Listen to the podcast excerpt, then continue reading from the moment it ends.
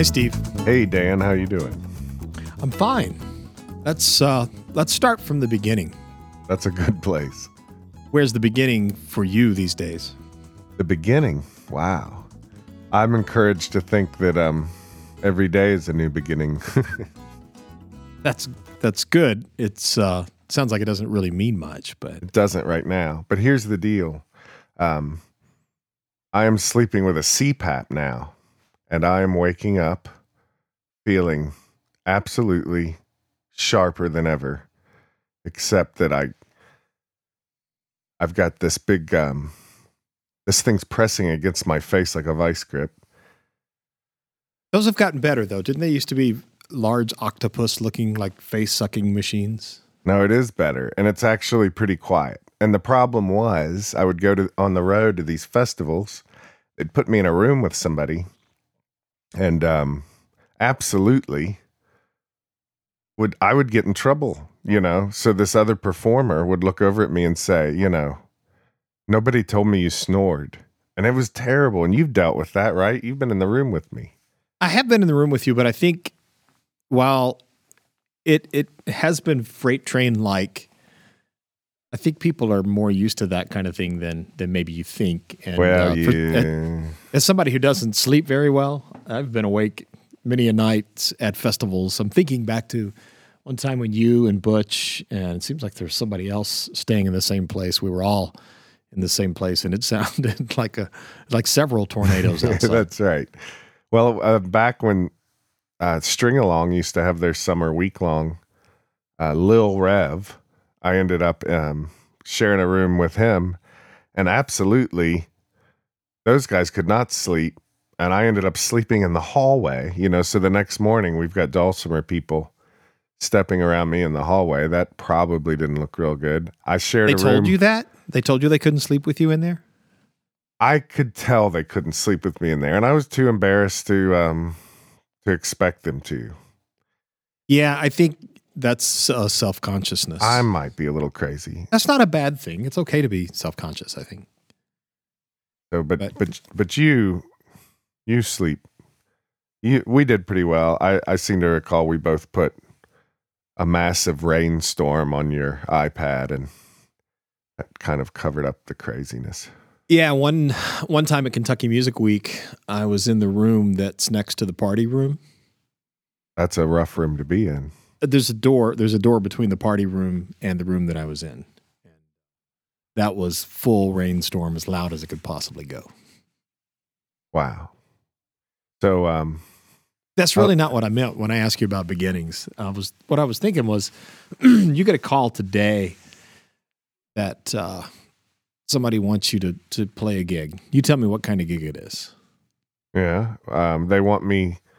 It's it's a new festival. It's it's um it's in it's the thematic. It's thematic a, and it's like theme is juggling rainbows.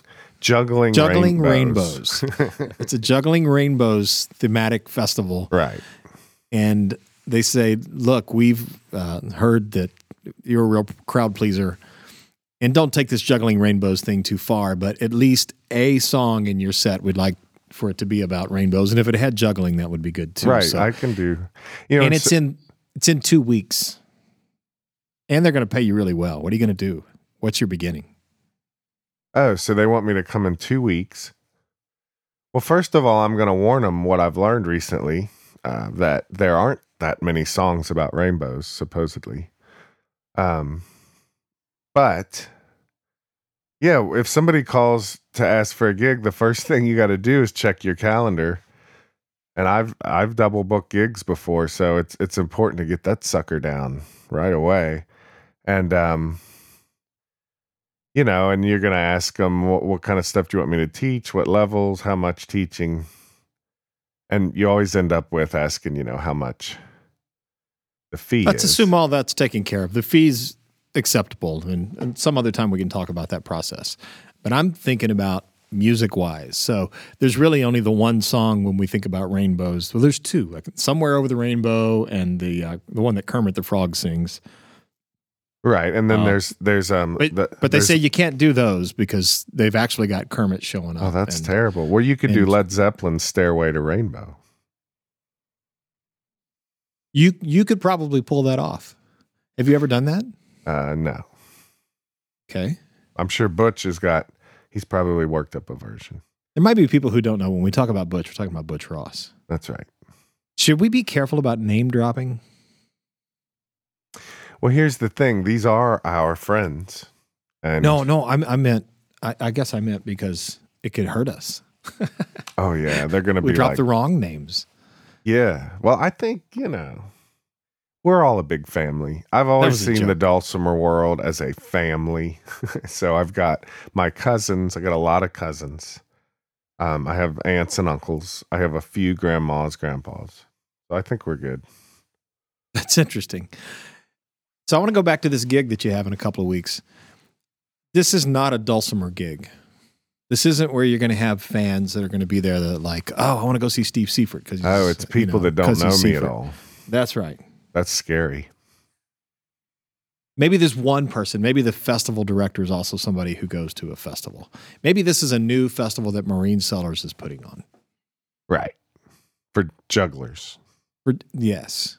Well, the thing is, if I know I have to play for non dulcimer people, it is a little bit scary um, because you know they're they're sitting in the audience thinking, you know, man, why don't you have a band and like play something normal? But on the other hand, it's always nice to play for a crowd that knows nothing about the instrument. You get to surprise them a little bit, and also they've not heard any of your material, you know.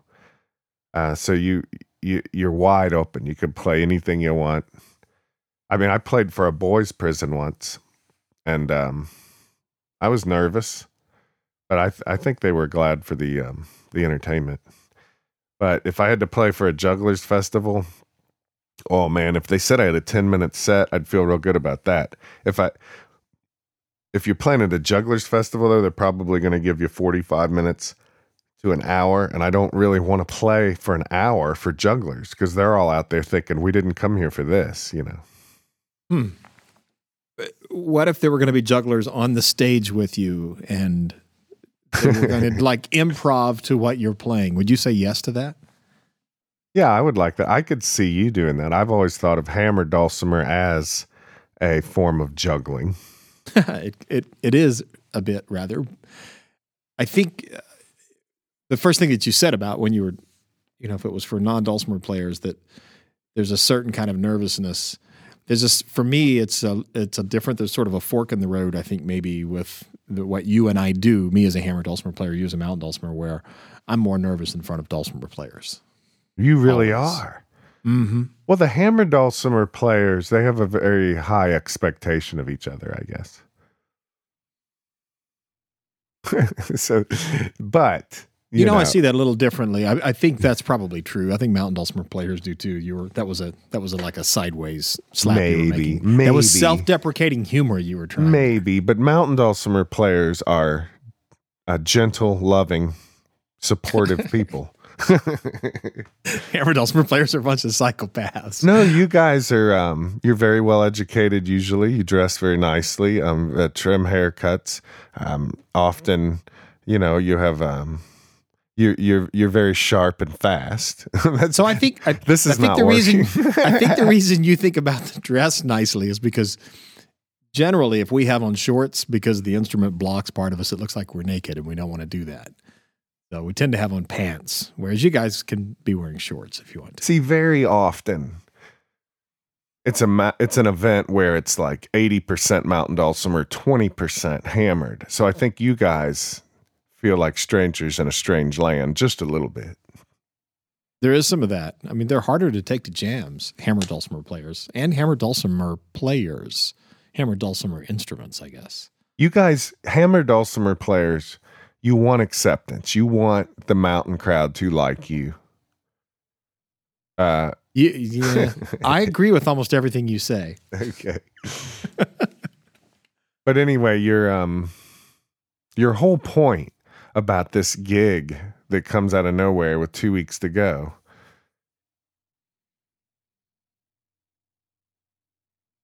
Is, You asking what it is? yeah, I want to know what it is.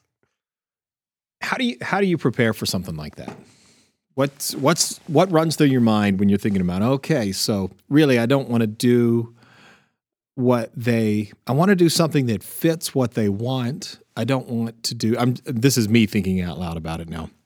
I don't want to automatically do what people might expect you were going to do if you didn't think about it too much. You know, the, I don't want the low hanging fruit.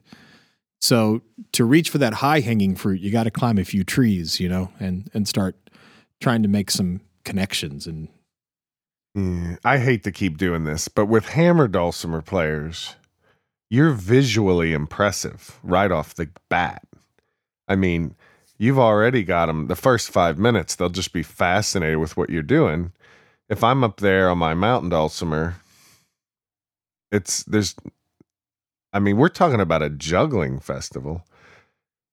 I mean, right off the bat, you can kind of just go there and be you. So that's, but that's mildly offensive, Steve. I, I know you don't mean it that way, but it's mildly offensive. in that, I mean, it's not. I don't think. I we're all sideshows. Mountain Dulcimer, Hammer Dulcimer, Auto Harp, Bowed Psaltery. We're all sideshow acts. you're you're a better sideshow act. Hmm. I don't know. Generally, I would think that anyone who's doing something that people aren't familiar with watching. Now, this is assuming that they are at the place with the intent of watching something. Street performing is a different gig. And you could have somebody who's juggling camels and and playing a nose flute at the same time. And if somebody's in a hurry to get tickets, they're going to go get tickets. Yeah, but I'll stop for the camel juggler. Absolutely. especially if, but if somebody's coming because they want to hear music if you're doing something they've never seen before they i don't think you get heard as much as you get seen no matter what the instrument is when you first start they're checking you out for a few minutes and deciding whether or not they want to like you if I'm getting ready for a gig like this, the first thing I do is I absolutely have fear about I need to meet these people's expectations. But the very next thing I do within seconds is I tell myself, look, you already do what you do. Um, you know, 80% of this needs to just be me doing what I do. that's big isn't it That's huge. Because I don't want to um the more I worry about how I'm being perceived, the the more likely I'm going to be perceived poorly. That's the way I always look at it. Hmm. Think about that. There's a degree of, I think I agree with you mostly. I think there's also a degree of showmanship in the whole thing as well. Yeah, you're you're you know, that's this that's scary too. You're really you're putting on a show.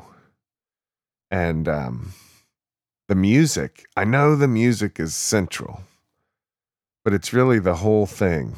It's it's really it's not so much about music. It's really about a show. And and and again, if I get up there and really enjoy myself, this is the way I cannot be nervous, not be worried. I know I've been ever since I guess I got a keyboard in the seventh grade. I know what it's like to sit at home and just zone out and have a good time playing music. Uh, certainly, when I first got a dulcimer, I spent a few years. It was a very private thing, but I'd get into that space, and it's it's it's. I always think of it like taking a warm bath. I just like to settle into that place and enjoy myself. I really believe when you get on stage, your your first goal really is to just settle into that warm bath and be comfortable. I was just talking with a club. I was working with a group of people about a week ago, and they were asking about, you know, well, should we smile when we're performing for people? And and we were talking about maybe a group of eight folks performing. And I and I was telling them I don't think it's such a great idea to just sit up there and purposely smile. A better focus is let's be happy. Let's have a good sense of humor. Let's be excited and the and the smiles will happen, you know. I Mhm. really want to focus on enjoying myself when I'm up there. I mean, it's if not I can look, yeah. no, I was just going to say if I can take the uh, the not an opposite viewpoint, but see the same thing from a different side, is I think you just want to see honesty as much as is possible. And if a, That's fake right. smile isn't a real smile, we can all read that. Yeah, I don't know. I, I say we can, but then there are people who are actors who are really good actors and they fake smile for a living. Uh, I, I don't know. I think it's maybe harder for musicians to get there and for singers to do that. I don't know. I'm not a singer. And sometimes I don't even consider myself a musician, though that's what I do. Uh, so therefore, it has to be a bit real. I, I did this improvisational training 25 years ago. And I think the biggest thing that I took away from it is that wasn't music, right? it wasn't music, it was acting. And it was to help me with some stage fright. And I think the biggest thing that I took away from it was it's okay to say what you're thinking as long as you're not thinking something horrible. But if you're nervous and you can incorporate that into what you're saying, it helps you to be less nervous because you hit this point of honesty. And then I agree, you go where you're where I don't want to get in the warm bath with you. Right. I'd like to use a completely different analogy, but Okay. So you got to find a place where you relax into what it is you do well. But if you're looking at the audience and you're particularly nervous for whatever reason, you fell as you were walking onto the stage. It's okay to look at the audience and say, "It's okay. I'm okay. Let's play." I mean, th- I mean, this is this just reminds me. Like at some point, I had a drummer when he heard me playing keyboard. You know, this is back in the day. He commented that I had bad timing, and Oh no. he showed me how to do some stuff on the drums and showed me some exercises. Later on, I actually took a week long hand drum workshop specifically, not because I want to, you know, be a hand drum player, but I really wanted to get better with rhythm. But I'm thinking all that because you were freaked out by the stage a little bit. And so you sought out kind of a theatrical thing. Like what kind of stuff were they helping you with? What what what kind of exercises or whatever? Well, we just did lots of improv skits, basically. And in an improv skit, uh, I'll relate the story of the very first one. My very first day in an improv class, they said, okay, we're going to set the scene, and everyone just, you come and go in the scene as you want to. And the scene was most unfortunate for me because it was whitewater rafting. Somebody said whitewater rafting. They said okay, and then uh, they said on the Ocoee River. Well, unfortunately, I've been down that river hundreds of times and you know guided rafts and kayaked it, and I knew every hole and knew everything I thought about this particular subject, which is the worst position you can be in for improvisation because you then try to take over and make people see do what it is you're thinking Yeah. and you're not magic. You can't do that. Does that make sense? Yeah. And I think it applies to being on stage. And so I got a good talking to after that. and that's kind of what the whole first day was about was just letting go and sort of accepting what's happening right now and then going with it. Now, when you're improvising that you're going down a river, you're not really going down a river. What you're doing is participating in the act of improvisation with other people. When you're performing, you are going down a river. Oh You yeah. know, and you do need to know how to go down that river. But the thing that you're improvising is how you interact with the audience. So those are two different skills. You told me like we talked about this a while ago, and there was some kind of rule they gave you. I forget what it was completely. Well, there's accept every offer is That of the big was ones. it. What talk about that for a minute? Well, if on stage you turn to me and you say, "Hey, play a, a bossa nova in seven eight," and I clearly don't know what you're talking about. I don't know how to play a bossa nova in seven eight because a bossa nova isn't in seven eight. Right. You know what the the answer is still, okay, it sounds like this. so you always want to say yes to whatever the offer oh is, yeah, that's interesting. and and then you get to twist it off somewhere else. and your response may not be what they expected, but it, but you had an immediate response to it. Yeah, well, that's that same thing when we were talking about the you know the juggling rainbows kind of thing. Is that's what you want? You want to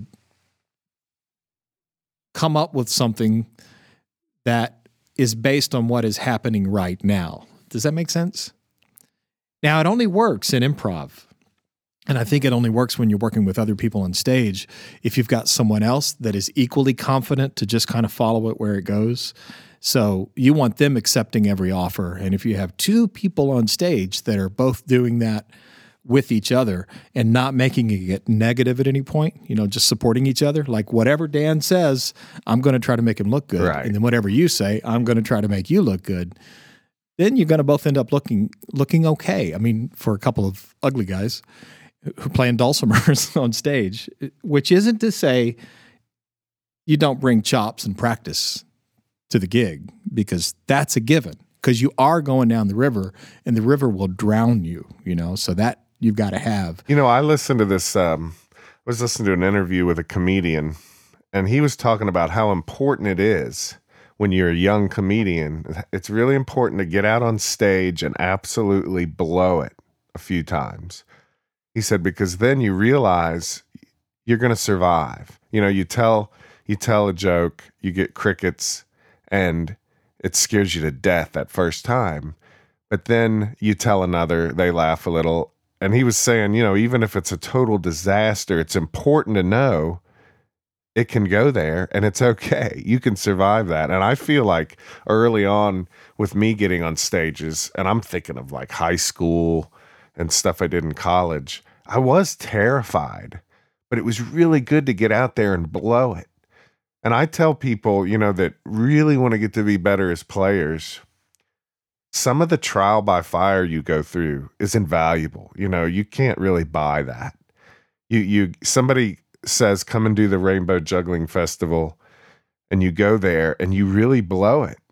But if if you've got the right attitude, it's like you you needed to go through that to shape whatever you're going to do in the future. And I love not being scared that I'm going to die, you know. I've gone through things in my life that are hard and now that I'm older, I realize I can survive these things. I don't have to be afraid of all this, you know, so much. So I think when when students in a class are worried about being nervous, I'm just thinking you need to accept some gigs you're not quite ready for, go out there and do the best you can and then just keep going, keep doing, you know. Yeah, I think that's uh this is going to seem like maybe it's an overgeneralization eh, or maybe making it too simple, but Uh, you and I have both played with orchestras, and that is as foreign a world Absolutely. to dulcimer playing as it can, you know, as it is doing your very first It's gig at a camel at a strange, rainbow juggling man. festival. It's really strange, and you aren't used to it. And I tell myself exactly what you said a minute ago. It's not that you d- figure out sometime you're not going to die. You have to. I have to tell myself that all the time. It's like, hey, you've practiced. You you're not perfect. Uh, you're not going to die. And I don't know. I I feel perhaps this is incorrect, but I'm always surprised that it seems to go better in the eyes, unless they're just being kind, Right. but in the eyes of people that are, you know, telling you, man, that was, and they describe what it was, it's always better than I thought it was. Right. It's like that. Have you seen that thing where uh, it's some skin cream or something where women describe themselves? And there's a there's a makeup artist. I mean, excuse me. There's a sketch artist Yeah. who does like, and he sketches the what they're describing, but he can't see them. Oh. And then they'll do the same thing where another woman will describe this woman Yeah. to a sketch artist who will describe them. That's good. And the one that the other person describes is always more beautiful than the one that the person describes themselves. Yeah. Well, this is so true in music. I mean, you certainly can go up there and do a bad job, but um, it's so common for me to, I'll go up on stage, I'll do a piece, and I'll actually, when people applaud, I'll feel embarrassed. And when I get off stage, I'm feeling embarrassed about, you know, something. But it's it's so common there's a lot of times I'll hear a recording of that later and I'll think, man, that's a lot better than I felt, you know? And I think that's a good thing to go through because now, lately, I've been thinking of this more when I'm up on stage. I think, okay, I feel like I'm not doing that good, but Remember those times when you were actually doing better than you thought? Fine, relax, enjoy this. Don't worry about it, you know. But that does take experience and time. Um, it's almost like a relationship. You've got to with another person. It takes time to trust them, really trust them. And I think you you have to learn to trust the performer in you. And that and when you really get to that point, that's when those nerves for me start going away. But if I end up at a juggling festival or if I end up with an orchestra doing a new piece, those nerves come back in ways that maybe they haven't for years. It's it's just about being prepared, you know. Yeah, and I guess we're getting close to the to being out of time for this because we were we are going to try to hit thirty minutes, and I'm sort of longing for some actual stories, you know, and I have some, and I'm sure you have some, but I think maybe we can hold off on those uh, and and spread that stuff out over time as we do this. But I, as I hear you talk, you sound confident, Steve. Yeah. I think you're acting just a little bit right now as well. Mm. I, and maybe that's only me looking at you through my glasses because I, I might say the same things that you're saying if I'm trying to tell somebody this and build their confidence. But the truth is, I'm not. Well, I'm excited. I'm excited because some of what we're talking about is is my I live it every week and have for 20 years. You know, um, I'm, this is interesting because we're doing this podcast and it's a little bit new for both of us. Uh, you worked in radio uh, uh, at a public radio station in Chattanooga. Um, I was on television radio, with Jerry Springer as a child. I, I, I, that, I, should qualify. That makes us experts. I should qualify that, but I'm not going to, just to keep things interesting. And then, um, so we have we have certain uh, familiar we have a familiarity with the with the equipment here and some of this, and we're used to talking on stage, but still, I think we're both a little nervous. But I think I I I feel like what we're doing here reminds me of playing music on a stage. Once you get into the middle of it, you kind of it helps me. I I quit thinking about it so much. Sure. I think there's some of that's experience and some of that's having a good plan. Some of that's uh, knowing that you've practiced and there's and there's things that you could do that you could just fall back on, you know. So listen, I want to talk okay. about cheeses. Okay. String cheeses? um, any kind of cheese. But when we're on the road, I'm going to bring all this back around to cheeses. When you're on the road, and especially when you do that gig that's scaring you a little bit, like playing with an orchestra, I love I love being up there. I love playing. I love everything about it. And I don't want to um, cast a shadow on the actual music and the performing, but I equally love when it's over. And I love hmm. when we all go out to eat or something. You know, the, the pressure's off. It reminds me of athletes after the big game or something, you know. You know, you and I are different that way. Really? Yeah. Well, that's that's very vulnerable. You're making yourself very vulnerable right now. Well, that's just true. So after the big uh, gig, what do you want to do? You don't want to eat hide. cheeses? Want to hide? Really? No, that's not true. Yeah. I don't believe you. Mm. it's true, and and I don't want to talk about the gig. Woo, I don't want to talk about the gig at all. Huh? It's too. I'm too. Yeah, I don't want to either. Close to it. Yeah. But I got this buddy Zeb, and he's toured on the road for years and with bands in Nashville and stuff. So the funny thing was, we both love cheese, you know, and we got together last night and made some music, and he brought over all this cheese, and it was, um, I know this is cheesy, but we were totally devouring this stuff like we were playing music together, and we had this big discussion about how fun it is to be on the road or to be at a festival or something and you know you've had your fun with the music and now you just get to hang out with folks. And i do i love that. But you would rather hang out with them before the performance right? Yes absolutely. That's half the fun. I love the performance. Yeah i do too. Uh, and if you said hey I brought all these cheeses. I think, you know, I think right now, okay, well, we made it through the show before he lost his mind. and I don't mean that in a bad way. I think that's one of the things that uh, makes it fun. But I'd, I'd go eat cheese with you. So there. All right. Well, are we ready to wrap this up? I think it's time to wrap it up. All right. I'll see you next week. See ya.